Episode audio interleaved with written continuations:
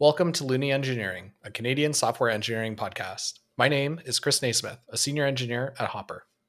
And I'm Andrew Clarkson, a junior software developer at Universe. All right, let's talk about some technical debt today. This is something we're all going to run into all the time throughout our careers. Uh, something I've even started running into in my my, uh, my short time so far in software. Uh, Chris, what is technical debt? Well, first off, I mean, it's something that we've been meaning to get to on the show for quite some time, and we've always put it on the back burner. Are you saying but that's you pretty technical debt of what we want to talk about? Exactly. I was I was trying to get that this this episode is something we've always mean meant to get to, but it's always uh, just been put to the side. Um, but yeah, so so technical debt is is pretty much that. It's it's often um, you know technical trade-offs that are made during a project, uh, usually in the pursuit of like being able to like move quickly. It's often like created consciously and just sort of happens over time. This can be anything from like lowering your coding standards, using less performant patterns, maybe over time libraries update and you choose, you opt not to update those packages just because you don't want to, you know, have to update your references if A P Is change, stuff like that. And oftentimes those older blocks of code that are out of date using less preferred patterns are now slowing down the amount of features that you're able to put out or increases the amount of time that it takes to fix any bugs that are in the code. Yeah. And I think uh, from what I've seen anyways, the longer you let it go, depending on what it is, the worse it can get. Because when you do things like uh, you don't upgrade your packages, you don't keep up with what's going on, um, it just gets harder and harder to actually do it when you get there. So all of a sudden you're a few versions behind and you're like, oh, now we need to upgrade this to, in order to do this other thing. And you're like, oh, we got to spend all this time to upgrade and get over there. So I think there's a real, there's a real trade-off and balance that has to be found of keeping things upgraded, maintaining your tech debt, deciding on what you're, what you're okay with in your software. Um, at, at what point are we going to say, no, this, we can't do this anymore? And at what point are we going to say, no, we're we're good with this? So like you said, it is a very conscious decision in a lot of ways. Yeah. And I've, I've worked on some projects where, you know, as engineers, I think it's very common where we want to reinvent the wheel. We want to, you know, build stuff from scratch, but at, in the same breath, developers are also very lazy where we want to use things that exist out in the wild. Um, you know, open source libraries, um, maybe some off-the-shelf software that we can like integrate with as using an A P I. Those are all like different things that we want to sometimes use so that we don't have to focus on anything like that.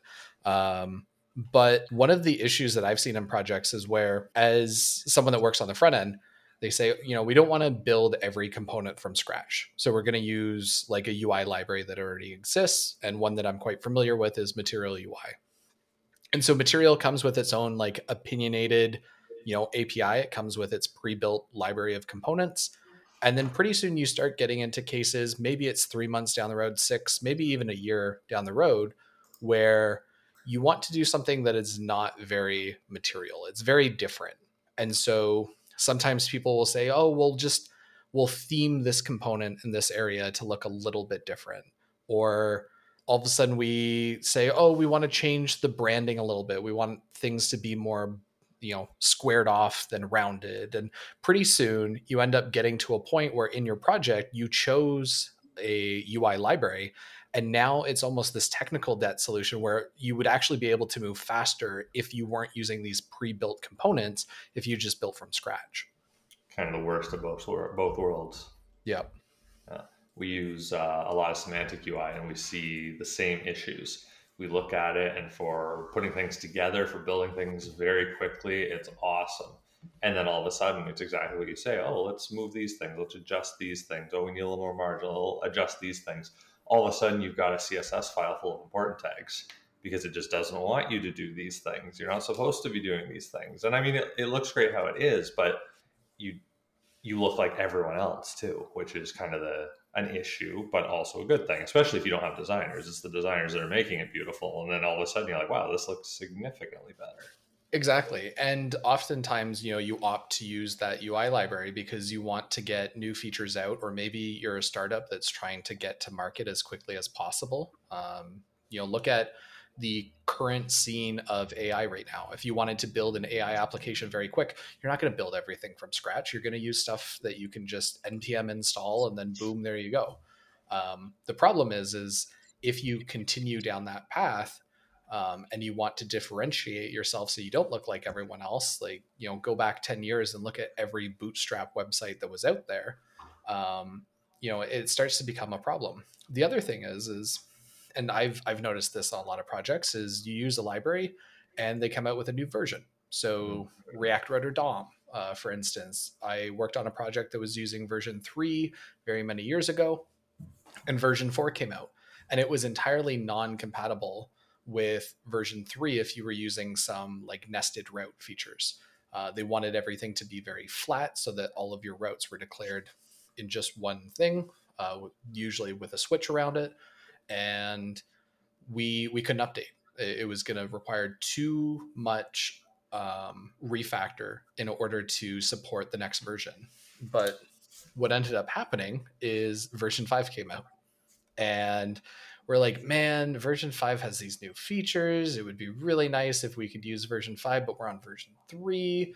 And because we didn't keep up with the updates over time, it was just, we pretty much had to rewrite how we were using um, the browser router. Um, it was unfortunate. It took probably at least two full sprints of refactor work because of everything from like the with router hook was being used all over the app, and we had to switch to hooks, or we didn't have to, but we opted to, just to, you know, streamline a lot of that. Um, it was, it was quite a heavy lift. Um, and if we had just paid a little bit more attention as we were going, a little bit here, a little bit there, it would have gone a long way versus having to do a, a full rebuild of our routing. So it sounds like, and I think this is a common thing, you said it was too much work at the time. It wasn't that it was too much work. It was more work than you wanted to put in until it was painful enough that you needed to fix it. And I feel like that encompasses tech debt. Like, yeah, absolutely. We, we don't have the ability, the desire, the want to do this right now, but eventually it hits a point where you're like, it hurts too much. The pain point reaches a point where you're just like, no, we have to, we, we got to put everything aside for a little bit, and we have to deal with this in order to get maybe that feature that came out that we've been waiting on, or maybe that fixes something else that we've been having a problem with, or we're like, this is a thing that we've needed, we've wanted, like, we're going to make this happen now. So let's talk about identifying technical debt. So there's lots of problems in software. We're all very familiar with bugs. We're all very, very familiar. Um, I guess not if you're looking for work right now, but if you are in early career and onward, you're familiar with the roadmap. You know what product wants to build. If you're a startup, you're going to have a bit of a different way about this. You might not have uh, dedicated product people, but you kind of know where you're going with things, the things that we want to do. But when it comes to actually looking at what is technical debt, I think it I think we've identified a little bit here. So you might have something like uh, code that is not performant. You might have made a choice when you're building the software that was maybe easier at the time, that was pre-built, that was cheaper, is a big one. Um, and now you're at a point with your software and with your company, maybe it's making more money, maybe we're in a better place, maybe we got funded, and or maybe our uh, our user base got huge. Maybe we blew up. And all of a sudden, things that weren't issues are definitely issues. And those things, those um, decisions that we made earlier on in the software development process, all of a sudden, they need to be dealt with. It doesn't make it a bug now. It, it's something that we just need to address because we made a decision. That decision worked at the time. And we made that decision consciously. And we say, okay, now it's time to fix this. It's time to upgrade this, to change this, to make it more performant, whatever it takes.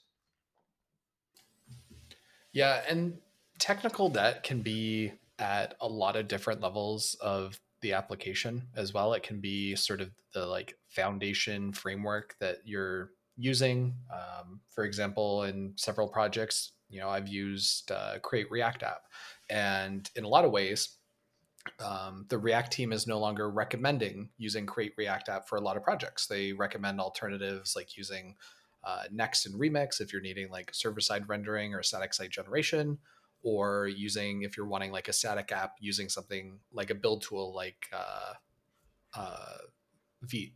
Is it Vite? Vite? We talked about this I, in a previous podcast. We have podcast. talked about this. Um, yeah. But it's not so much a static one, is it? Like, uh, it's like well, Gatsby it's it's or... well. So Gatsby, like when I say a static site, I don't mean like static site generation, but just oh, like where it yeah. builds static markup. Yeah, yeah. That's understood. Yes. Yeah. Um, and so when you um, when you have a like a lot of projects that are using Create React App, you could potentially run into a scenario where they stop supporting it, and you know, at some point, addressing that is going to be some level of work. Um, additionally, maybe the technical debt is uh, maybe not as like root level. It's more, there's a feature and you have a tight deadline. You do some less performant ways of doing something. You make some assumptions or you rule out certain scenarios um, just so that you can get to market quicker. I've worked mm-hmm. on stuff where we do a V zero. We I put that in quotes, a V zero of a feature. So that way we know it's not, you know, the solution, but we know it is a solution. And then we do a fast follow. Maybe it takes like a month um, once we get some data on that feature to figure out who's actually using it. Is it something that customers want? Is it something um, maybe they have feedback and we completely change from the ground up how that feature works? And spending, you know, a month or two on a feature versus a couple weeks. Um, It's not as, in the case that you said, it's not as expensive to the company to do a two-week prototype proof of concept than a full-feature two-month project in order to work on something. And so hopefully when you're creating uh, technical debt or identifying technical debt, um, you're able to sort of like put it into a box that you can easily um, switch out at a future point. Because if everything is like relying on a feature and that feature has a huge amount of tech debt, then everything that's built off of that technically has some form of tech debt associated with it. Yeah, definitely. I've got another actually really good example here that's uh, outside of the ones we've talked about. And that is sometimes you build something and it is the best at the moment. It is something that totally makes sense. Um, it's a framework or it's a language or something that's just the, not even du jour, but it's, This is how we, this is the paradigm right now. This is how things work. And then depending on how long lived that project is, it's eventually going to become outdated. And this is something that I've been working on lately is migrating some, uh, some of our pages and functionality from an older J S framework to React. And it's been really interesting to kind of look at there. It, it's such a, a dated project now. But when I talked to the people who were here and who worked on it, who built it originally, like it was the state of the art thing. Like this was the way you did JavaScript. This is how you built web apps. And yep. then and in a lot of companies that live and build multiple projects, they would probably say, man, you should have seen the previous project that this, you know, was yep. the replacement to, because that project was pretty gnarly. And this was, you know, the latest and greatest at the time. That's it. And so it worked and it made us a lot of money and it got us to where we are now. So a lot of people throw shade on these things. And I used to, I'd be like, what is this? This is awful. And then somebody was like, you know what though? Like it made us a lot of money. It worked really well. It's a big reason why we're here today. And I became, came around to like respecting that a lot more. I still don't like working on that project, which is part of my like burning desire to replace it. But I have a lot of respect for where that got us, and and a lot of the a lot of it is the kind of discomfort with that framework. It is very dated. It's not the way we we do things today. So for really, it's just a discomfort and things that I don't understand. And then it's not worthwhile learning all about it. It's actually easier to just upgrade it and just change it over to the the newer way of doing it. But there's a lot of time being invested, so there's definitely now a cost to it, but the cost has been amortized over how many years, so it's really no big deal. Exactly. Yeah. And when it also comes to identifying tech debt, there are other solutions that are out there as well. It doesn't have to be a human that's doing it. Um, have you, does your company use any sort of like static analysis tools like SonarQube um, or Codacy or Codacy? Not that I'm familiar with, but I wouldn't be surprised if they did. Okay. Um, we use, uh, and just to give like a quick explanation, we use a product that's called Codacy. And what it does is it's like this DevOps intelligence tool where it will scan um, your source code on pull requests. And what it is able to do is similar to like ESLint, and ESLint is another tool for being able to manage like code quality. Uh, but Codacy will sort of attribute a number uh, to the code complexity that is in the repo. Mm-hmm. Maybe you have a lot of duplicated code. Maybe you created a nested ternary that is like five levels deep, and it will give a um, metric to either the code base as a whole or just maybe that P R itself. And what it can do is it can let you be able to sort of get insights into your repo of being like, oh, like our tech debt is probably really high just coming from these um, static analysis tools. And maybe we should take some time in order to address it. We have a lot of duplicated code. We have a lot of, um, you know, maybe less optimal ways of doing it. And like code complexity is another part of technical debt. You know, we make something complex, and then three months later, someone needs to go into that section and they have no idea what's doing it. In fact, even sometimes yourself, you go back to it and you have no idea why you wrote it that way. What did I do? Who was this? Who wrote Who this, this? It was me. It was me. No, that totally makes sense. Um, okay. So what about the impact that this has on your software, on your company, on your engineers, on your teams? Well, I think the the main thing is um, it increases the cost. Like that's ultimately what we do. Like everything pretty much has a cost associated with it. And so oftentimes in order to move to market quicker, um, it is cheaper for us. But at some point, building new features is going to be more expensive because it takes more time. Um, and that's really the big one. So, you know, I think we've all worked on projects where we have a project manager who says, hey, we want to add this new feature. How much time do we think it'll be? And we go, I don't know, it's going to be at least like four weeks. And they go, four weeks? It's just adding a modal to this page. Why does it take so long? And having to explain why um, all of that happened, like it, that's really the impact, is something that should take maybe just a couple days or a, a week or two ends up taking a month. And that is expensive. Yeah, I've definitely seen lots of that. It's like, I need to dig into this, figure out what is going on, because it probably made sense at the time, but we weren't thinking about this feature. And then you just, you've got to get your fingers in, your hands into so many different things. And then, yeah, that, that little feature becomes gigantic. And then there's all these questions. And you're like, well, this is just kind of the way it is. Yep. The, the other thing um, that it can do is in a code base with a lot of technical debt is it's quite common to create a lot of bugs, um, you know, either creating new bugs or uh, creating regressions um, in bugs, things that were previously fixed. Um, I've worked, and some of, I would say, technical debt often is associated with the lack of testing, um, mm-hmm. because if we don't have any tests, then it is hard to know when we break something. And oftentimes we're breaking something because the code base is quite complex. So they're all sort of like interlinked together. Um, and then long term, you know, if we're introducing bugs and we're having it difficult to build new features, we, the company itself, will be losing revenue in the long term, because you either might, maybe users are getting a buggy experience, so they they end up going elsewhere, right? They go to your competitor, whatever it be. So you end up losing potential customers and revenue in the long run. Additionally, you might end up creating some sort of um, conflict uh, internally between the teams that can be hard to manage, between like the engineering department and maybe um, management or uh, product, because they have this like lack of confidence in the engineering team in order to build new features. They go, oh, it takes like a month for them to do this. Why does it take so long? Yeah, and uh, you brought up a really great example of the basis of tech debt. There is the decision to not do testing. That can be a huge one. No, we need, we don't have time to do that. We just move forward with it. We'll deal with it later. And then that's exactly what it, you were going to deal with it later.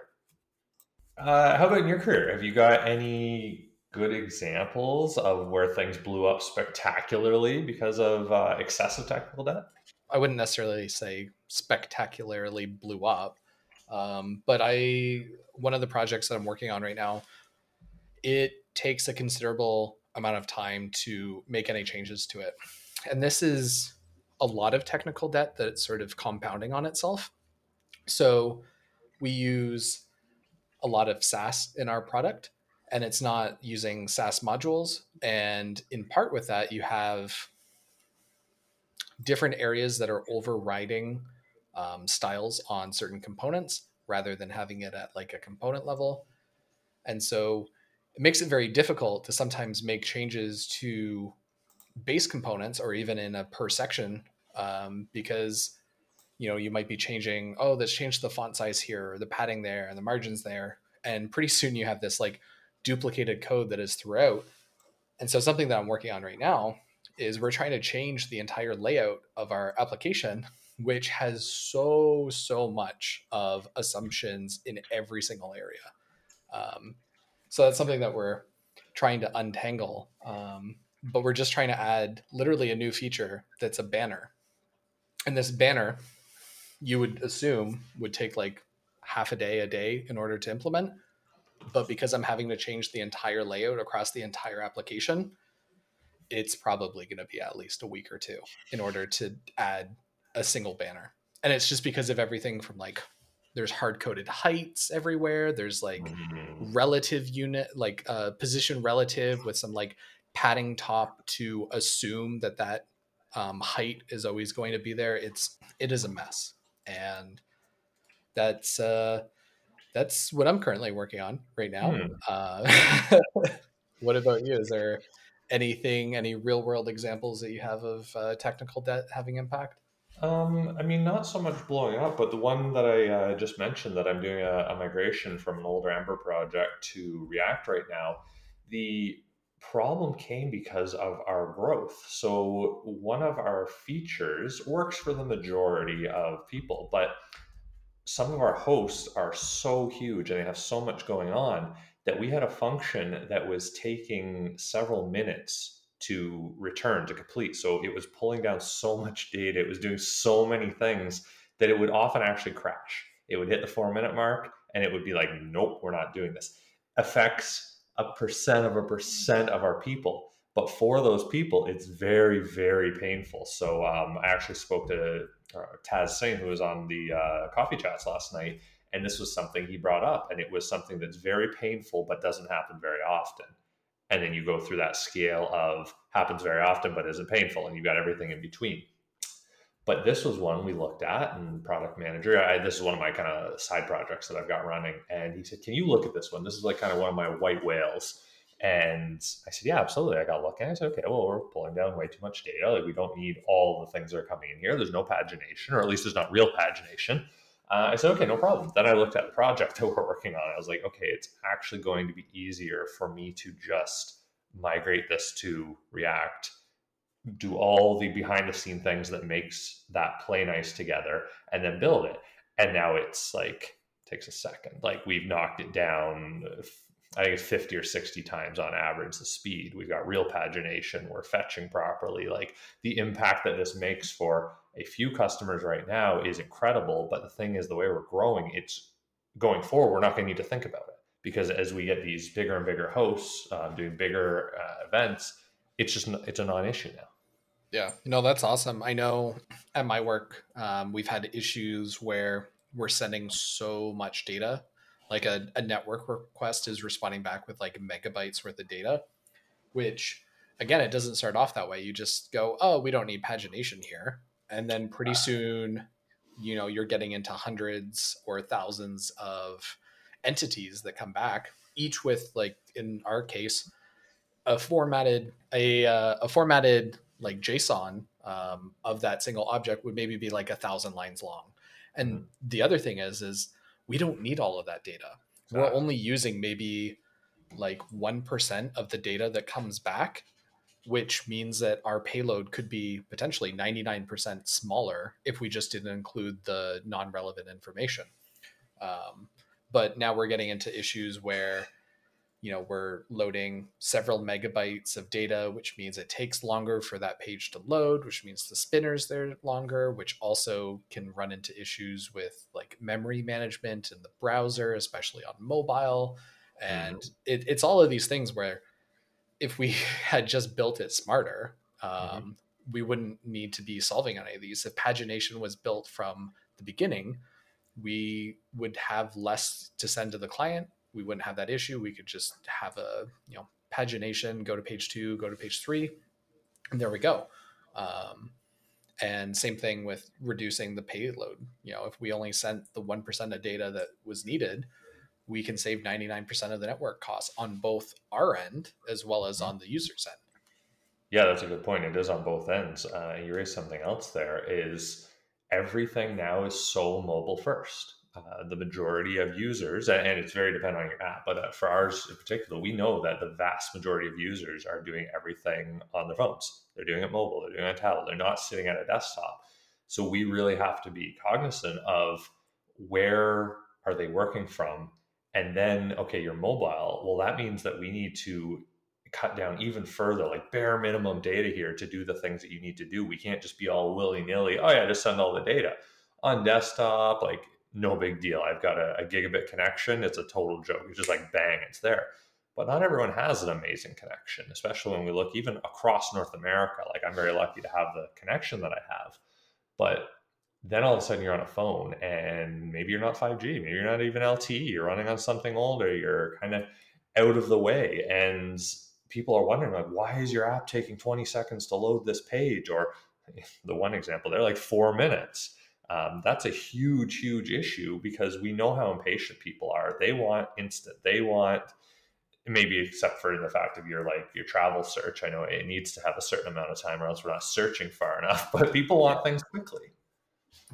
Yeah, it's it's a difficult uh, thing to do, and trying to figure out the solutions to it. And really what I find is once something becomes a big enough problem for a large enough user base, and ultimately, again, is impacting revenue, that's when you start addressing those technical debt items.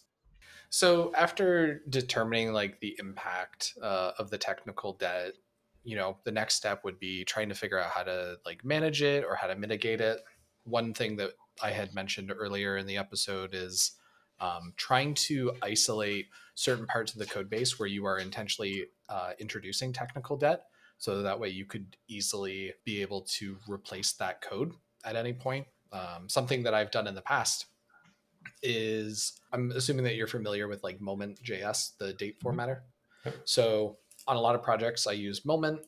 And if you end up importing Moment into every single component that's using dates, it can start to become pretty gnarly uh, in the amount of references all over the code base.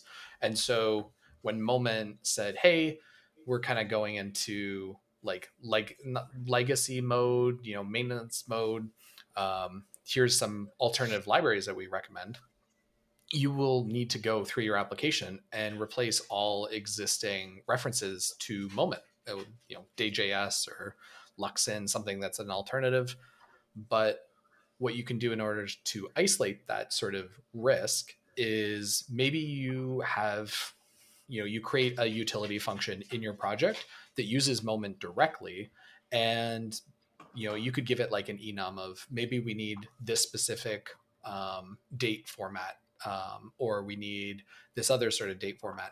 And you can create a wrapper around that dependency so that in the future, if you ever needed to swap out that dependency, maybe again, you're going from Moment to DayJS, then you just replace that single instance and the rest of your application is using that um, wrapper around it, and nothing else in the code base needs to change. So you just end up going from possibly hundreds and thousands of references to a library to just having like a, a single line of code that you need to change.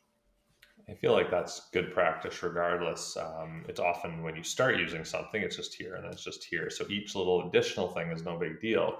But uh, once you kind of recognize that and recognize that tech debt, that's when it's time to start doing things like that and and thinking forward, which when we're moving fast and breaking things, we we don't do as much of that.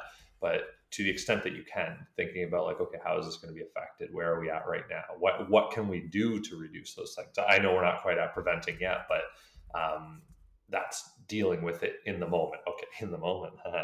um, and uh, yeah, that, that helps a lot with just sorting things out. Like, how are we going to fix this now? And little things like that, the, the Moment thing, for example, um, it doesn't have to be a huge, huge undertaking, uh, but there are things like that that are just so much bigger because it's not yeah. just like that little thing that's dealing with your data. It's a library that's doing so much within your project. Exactly. And the first step to that is if if you do find that you're in a code base that, say, like, you don't have to replace Moment. Like, maybe you determine that the package size of Moment is totally fine. It's not a big deal. Maybe it's just used on the server, so the user isn't getting it. It doesn't matter. Um, but if you do determine that it needs to be replaced, um, and again, you have hundreds or thousands of references to Moment in your code base, the first step isn't just to replace Moment. Maybe the first step is to abstract around Moment. You know, that's when you create the utility helper and you start updating the code base in, um, you could either do like a large sweep and replace all instances of Moment to this utility helper that uses Moment, or maybe you just do it in small sections that are um, more manageable for people to uh, to review. Again, depends on maybe your level of testing. Yeah, and then you can just like break everything all at once rather than one thing at a time, right? Exactly. I, I try to break the whole code base. Um, it's ideal. Why? Don't don't have to. Exactly. But then after, once you get to the point where everything is using that utility helper, or maybe like ninety-nine percent of the code base is using that utility helper, um, you know, that's when you could then switch and do that second part of the technical debt addressing, where you end up switching it from Moment to DayJS or whatever it is, right? Like, I'm just using that as an example. Mm-hmm. Um, but being able to like isolate and can contain it, and then being able to like address it. Mm-hmm. Yeah. And I think it, it takes a bit to get to an understanding of those patterns, especially like the one you're saying about like containering it. And then how can we just change this thing? And I, I've read about people doing that with, um, like how they communicate, how they send their emails out, things like that. It's like, what if you want to upgrade? What if you want to change? All of a sudden you're doing it across thousands of places in your code base, or you can just have it like, boom, it's right here and you're good to go. Yep. The, the other thing, which is one of my favorite things to do, is either in preparation for work um, that's going to be happening, or as you're in an area, just start addressing some tech debt that's there. Sometimes you have um, tech debt that isn't big enough for you to address it. Like maybe... You know, that's that's taken to going to like styling again. So oftentimes a lot of applications will have like a theme. Um, some older applications or even modern ones might not be using a theme at all and just copy pasting the same hex code value throughout the entire code base. Mm-hmm. And maybe you've created a like theme provider, or you're using C S S variables or Sass variables or whatever, and you're just in there and you just update it. You're like, I'm working in this section. I'm going to switch this to using the theme. So that, that way in the future, if we ever, you know, this is something that I saw recently. Uh, I think you saw this as well. Jira just recently introduced dark mode. Um, yes. I have a feeling that it was probably a huge undertaking of implementing dark mode. The reason that they hadn't done it before is there was probably a lot of assumptions in the code base that it was always going to be a light mode theme. Mm-hmm. And so, you know, as you're working in an area, you know, let's use the theme variable instead of using like a hard-coded hex value. Um, Or, you know, switching this component, it's uh, this is a class component and we want to swap it over to using a functional component or whatever it be. You have, when you're in that area, you can address it as a part of the P R and just be able to say like, hey, I just refactored this and it's good to go. Hopefully without creating any bugs, of course. That's what the testing's for. So how do we go about... Uh... prioritizing these sort of things? So you've just brought up a couple different things there. One of them being like, oh, that's an easy one. I can do, like, that's an easy win. I'll just knock that out. It's part of my P R. No big deal. Uh, to kind of that mid-level, like, hey, we've got a dependency that we're using all over the place and we might have to replace it, you know, a bigger one. And even these huge ones that are affecting maybe your entire user base, or like you just said, uh, dark mode, for example, for Jira may have been a, a huge, huge undertaking. Um, how do we prioritize those when it comes to looking at your teams, looking at how much time we have, um, how difficult things are going to be? Yeah, I think it, I don't think that there's any one formula that will work for everyone, but I think you have, I would well, maybe put it, what are we even talking about? Yeah. um, well, I think, I think you could probably put it into three buckets of things in order to figure out what matters the most. Is one, what is the level of user impact that this tech debt is creating? What is the level of developer impact that this um, tech debt is creating? And then um, how much time is it going to take to address it? And you can figure out, like, if there's something that has like high user impact and low cost to fix it, that is fairly straightforward of just fixing it. If it has high developer impact and low time to fix it, fix it as well. It's it's when you start getting into like it has high impact uh, or like, sorry, low impact on both user and developer, and it's going to take a considerable amount of time to update it. That's where you start wondering, you're like, does it actually make sense to do this? Say ultimately, it, it depends on the team of how they want to prioritize it. Um, it can even just be like, you know, once you've determined the level of prioritization, either like putting it into like t-shirt sizes, you know, large, medium, small, um, then from there, it's then figuring out like, how do you want to address it? Maybe you want to address tech debt on a quarterly basis. Maybe if your team does like a ninety percent uh, product work, ten percent free time, maybe in your free time, you want to address that tech debt. So that way you're doing it, you know, a little bit every single sprint. Ultimately, it depends on how your team does it or how your team wants to do it. Um, not just you, but something that we're doing is uh, we do a lot of experimentation at Hopper. And so it sounds like what we're kind of thinking on is that we're going to, once an experiment has been called, um, we're going to be doing um, cleanup roughly every six months, just so that way it's it's enough time where we can remove experiments. We might do quarterly, it's unsure, but six months is sort of what we figured is enough time where there'll be adequate amount of time to remove experiments without it constantly being disruptive to the product of like introducing code, deleting code, introducing code, deleting code, because that potentially will just create more bugs as well. Yeah, that's interesting. And uh, it kind of addresses the technical debt versus features. Like it's important to be building things, to be building new things and moving the app forward. Um, so there's got to be a certain balance, and uh, you got to decide what is important and at what point does the technical debt need to come before certain product things. Yeah. So we've talked a lot about what it is, what the impact is, how we find it, but how do we prevent it? Can we prevent technical debt? Is it something that we're just, we're never going to get away from? Having technical debt is healthy um, because it usually means that you're trying to solve user problems in before solving technical problems in a lot of cases. And so if we could develop software in a vacuum where we, you know, develop in a dark room for one or two years and then come out of that dark room and then share our brand new product with users, uh, that would be great. Um, yeah, if, if it all be, works. You'd be one or two years behind everyone else then too. Exactly. Yeah. yeah. Um, and so, you know, preventing it is going to be difficult. Um, I think really um, being proactive is kind of like a, a major thing is, and this is something that I have found is as an engineer, your job is to advocate for the technical part of the product, um, and the product and management is usually advocating on the side of, you know, the, the customer.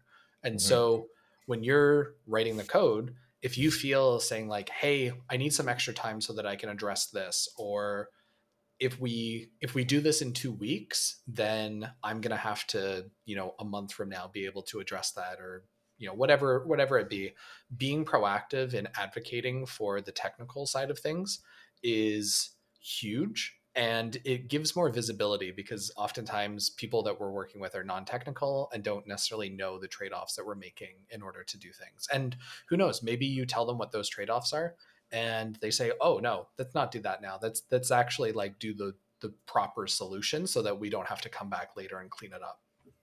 So we can definitely put in place some practices. So within your engineering team, we can say, hey, these are some things that we're going to do in order to not accrue as much tech debt or minimize tech debt and balance that with getting things out. So we can do things like writing tests. We can have a certain process for code reviews. Um, we can we can just set rules of how things are to be built. Like uh, maybe it's even something like deciding on when we're going to use dependencies or how we're going to use them, uh, what uh, certain code styles, things like that, certain tools that we use within engineering. Yeah, I was about uh, to say like those static, those static analysis yeah. tools are huge, you know, like ESLint and uh, Codacy and uh, SonarQube uh, as ways of being able to implement code standards and saying like, no, we're not willing to budge on, you know, I, I worked on a code base where I implemented the no nested ternaries, and it found, I think there was like fifteen or twenty different nested ternaries that was in the application. And I rewrote it all. I was like, no, we, we don't want this because it's going to cause too much complexity when it comes to fixing it. Right, exactly. It's a, that developer experience and just having to sit there and get your head around what's going on rather than just being like, oh, I need to fix it right there, like making it easy to understand. And that's that's very much um, beyond the like rules of your engineering department, but just that like a, a culture of quality. Um, a culture of excellence, being proud of your code, not just smashing things out. Sometimes you do need to. Sometimes it's like, let's just get this out. It's got to be fixed. But hopefully, unless you're in like the the pretty uh, let's move real fast startup environment, hopefully you're in a place where you do get that opportunity to balance that and go, um, no, we can spend uh, a little bit of extra time on this, and we can make sure that that time is going to pay off in the future, likely in multiples, for less time that needs to be done. So we spend a little bit more time now, we save a lot of time later. Yeah. And in a lot of cases, I've worked on projects where there's no level of ownership. Like I've worked at agencies mm. where you just like build something, give it to the client, and then you're not responsible for it. And uh, you don't, you're, it's not, you don't have that same sort of like um, quality that is there as if, you know, a code base that you're going to have to be working in if you stay at the company for years. Um, you're probably going to care more about the way that it's written than a project that gets spun up in two months is given to the client. And you're like, all right, not my problem. Good um, luck. Exactly. So, um, but culture is definitely huge on making sure that, you know, we're constantly, constantly like addressing technical debt, encouraging technical debt to be um, fixed, because if we only focus on the product, at some point we're going to be so slow moving that your competition, you know, I, I joked about building in isolation for one to two years. And you mentioned your competition will be one to two years ahead of you.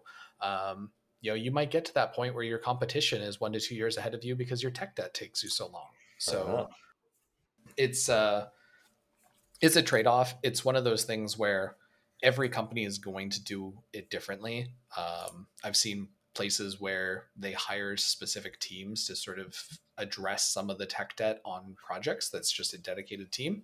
In other cases, it's shared across, um, you know, the, the teams that are there. Um, and I think if you're responsible for your code base and having to clean it up yourself, I think you'll also be less incentivized to create crap in the future. Um, because if you know that you're going to have to fix it, then you're like, well, maybe I should think twice about how I, how I do this. Yeah, I think that's, uh, I really think the the first one you said is much better. I don't know if I got the first and the second one mixed up here, but um, being re- each team being responsible for their own tech debt um, or the tech debt as a whole is it going to, from what I can think of, is going to be a better way about it, because saying, oh, you guys will deal with it all, that means I don't have to. It's kind of like I don't have to write my own tests. Okay, that might just mean that, oh, I don't, oh yeah, that, that function ends up doing like six different things when it should be doing one, so that you can test it really nicely and easily. Um, hopefully you've got some empathy and you're like, hey, let's make it easy for those guys. But when you take that off your plate, all of a sudden you're not thinking about it as much. You're not going, hey, I got to test this too. Uh, oh, that's going to have a lot of tech debt. Okay, well, somebody else is going to deal with it. No big deal. Like, let's just do it. I think it depends yeah. on the organization. Um, again, that startup, that let's move super fast kind of thing, that's going to be a little bit different. But um, in an established company, I think everyone doing everything, so to speak, um, is going to be really helpful just to maintain the quality. Yeah, when um, the the team that I was referring to where they weren't responsible for the product afterwards, they had a team that was essentially responsible for like greenfield development. And so what they would do is they would have this, I'm going to refer to as like a heavy hitter team. They would like spin up an application, be able to like get very quick to market. And then they would, that project would then be handed off to another team in order to like maintain it over time, because really? that, that team is now building a new project. Yeah. And, so- and I guess that, that works too, though, because you save a lot of time, because that company is constantly just forefront. They know exactly what to do to spin it up. They probably got a lot of templates. They're just like, let's go. It's not, oh, wait, we haven't built a new project in eighteen months or three years. And like, we got to talk about it a lot and plan a lot. You just, that's what you do. And I can see the huge benefit of that. Exactly. And this same company had a dedicated testing department.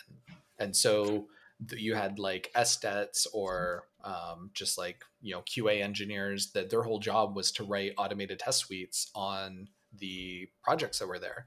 And mm-hmm. so as an engineer, that's, you know, you're not having to maintain it. You're not having to test it. So you're just like basically throwing crap at a wall and hoping that it sticks and then making it someone else's problem down the road. And then you're already on to the next thing. And sometimes, I don't want to overgeneralize, you can see this with contractors who have a six month contract at the company.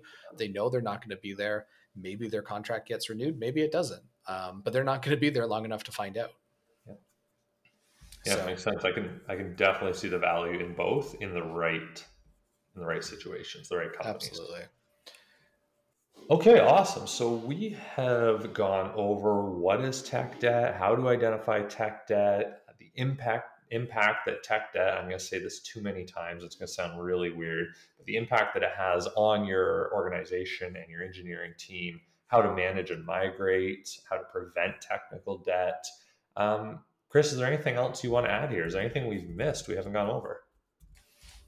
The only thing that I will say is when I was a junior, um, I was often very ambitious on wanting to um, do tech debt, like in order to like move fast and all that sort of stuff. Um, I think we can sometimes be overexcited in trying to fix things. Um, a uh, what's the analogy or whatever? Um, have you ever heard of, I think we've talked about this before, is Chesterton's fence, no. which... essentially is like you have a farmer um, that, or you, sorry, you don't have a farmer. You have someone that's like walking through a field one day and there's a fence that's there. And the guy goes up to the fence and he's like, why is this fence here? And he, he wants to like tear down the fence, but there's a farmer that's on the other side. And the farmer comes up and he says, the reason that that fence is there is because there's a bull, and the bull, like the fence is there to keep the bull in the field. Um, And it's one of those things that when we go to address tech debt, sometimes we might make some assumptions that like, oh, this is no longer needed, or, um, you know, this is like outdated. Let's just like refactor it. Um, you know, there's often a lot of business logic that is very tightly coupled to technical debt, a lot of like edge cases, a lot of um, just like product requirements. And I will say those product requirements can change over time and might not actually need to be in the code base anymore. But what we do need to do is like be aware of like what we're changing, why we're changing it, if it actually has a benefit, um, rather than just like change for the sake of change. It's it, that has no value. Um, and that's uh, that's some feedback that I've gotten from my manager is when we're like tinkering with things, they have to have actual like outcomes and um, time box the tinkering. And I think a lot of that extends into refactor work with technical debt is we need to like time box ourselves and be able to like actual have value that's coming out of our technical debt. Um, so I would, any feedback that I would say is like, you know, if you're wanting to address technical debt, make sure that um, even if you're coming with it with good intentions, make sure that you're not just lone wolfing it. You know, you're being communicative with your peers and your managers on like, this is why I'm doing it. And maybe they'll tell you now's not the time to do it. Now we need to be focusing on whatever. I think that's really good advice for uh, early career, new developer, job seekers, that sort of thing. Um, and the big one there is listen to your manager. Listen to your manager. I mean, I will say sometimes they're wrong, but they are your boss. And so even when they're wrong, they're right because they get to choose the rules sometimes. That's true. That's true. Yeah. All right, that has been uh, Chris and I talking about technical debt in software. I uh, hope you will check out our growing back catalog of episodes. Uh, this was episode thirteen. We've gotten into a lot of different topics here, and uh, we love to hear from you. Uh, tag us on LinkedIn, on your socials. Let us know what you thought of this episode. If there's something specific you'd like to hear us talk about, we would love to hear that. Uh, and get into that. Um, you can find us on all of your favorite platforms. Uh, what else needs to be said, Chris? That's it. Just, you know, we want to thank you as the listener for listening, especially if you're still with us this long after almost an hour. Um, it's, uh, you know, it's crazy to think that in the short time that we've been doing this, um, just on Spotify alone, Andrew, I sent you that screenshot where we've had two thousand listens since we started yeah, this on Spotify. Yeah. And uh, it's it's crazy the amount of uh, positivity that we've had doing this. Um, please continue to you know, engage with the podcast and with us. Um, you know, we're, it, it's just overwhelming. Um, I agree. I, I appreciate you all. This is, this is something we started kind of spun up on a whim and said, hey, this might be kind of cool to do. And you've shown us so much love and so much interest. So we, we really appreciate that. Yep. So with that being said, we'll see you next time. See you later.